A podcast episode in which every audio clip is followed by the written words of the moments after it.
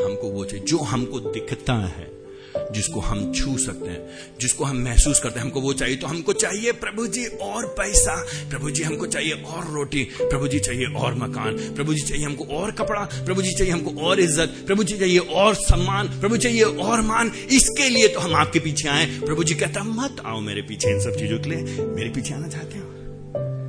ये जो मैंने किया, इसके लिए आओ। पापों की कीमत चुका दी प्रभु जी ने। कौन चुका सकता आपके पापों की कीमत? यीशु मसीह ने कर दिया है। यीशु मसीह करके बारह पद में पिता के दाहिने हाथ पे बैठे आराम कर रहे हो। गया। प्रभु जी परेशान नहीं है, वो बैठ करके पता नहीं पता नहीं पता नहीं कौन है मेरा, कौन है मेरे पीछे आएगा। कुछ लोग आएँगे नहीं आएँगे? इंडिया में इतने कम लोग हैं, कैसे होगा मेरा राज कम है प्रभु जी नहीं चिंता कर रहे शून्य बटा शून्य, ज़ीरो। अगर कोई भी व्यक्ति यीशु मसीह के पीछे ना चले तो फिर भी यीशु मसीह सिंहासन पे बैठे हैं।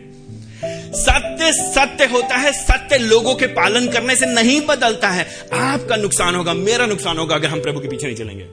प्रभु जी तो बैठे हैं सिंहासन पे। मालूम क्या है? मालूम क्या है? ना सिर्फ़ सिंहासन पे बैठे, वो इंतज़ार कर रहे हैं, किस चीज़ का? किस चीज़ का? तेरा पद के अंत में, एक दिन सब मेरे शत्रु मेरे पैरों के नीचे होंगे। प्रभु जी ने काम कर लिया है, इंतज़ार कर रहे हैं।